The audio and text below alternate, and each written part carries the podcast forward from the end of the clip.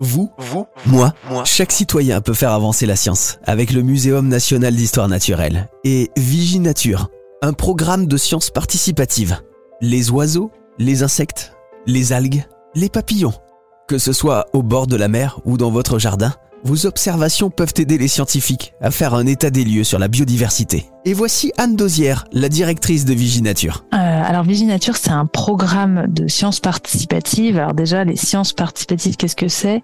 Ce sont des projets de recherche scientifique dans lesquels on invite les citoyens qui le souhaitent à contribuer euh, en, participant à des observations de la biodiversité pour aider les chercheurs et les chercheuses qui travaillent sur la biodiversité à obtenir plus de données et à mieux comprendre la biodiversité. D'accord, donc Viginature euh, regroupe tout ça. Alors Viginature, c'est un programme qui regroupe une, une quinzaine d'observatoires.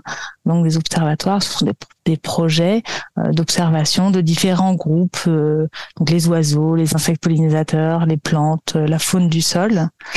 Et pour chacun de ces pour chacun de ces projets, on va avoir des, des, protocoles. On va demander aux citoyens qui souhaitent euh, participer avec les, aux côtés des chercheurs de, euh, de faire des observations en respectant un certain nombre de règles de façon à ce que les données puissent être utilisées par les chercheurs et les chercheuses qui travaillent sur ces données. Avec le Muséum national d'histoire naturelle. C'est un projet du Muséum national d'histoire naturelle qui est coordonné en partenariat avec des associations de protection de la nature euh, qui se déroulent sur l'ensemble du territoire français. C'est quelque chose qui est passionnant, la science participative. Chacun peut faire avancer la science. Ouais, l'idée des projets de science participative, c'est que pour pouvoir comprendre comment se porte la biodiversité, on va avoir besoin de beaucoup de beaucoup d'informations, beaucoup de données, à la fois sur des larges territoires et puis aussi euh, sur le, long terme, sur des longues périodes.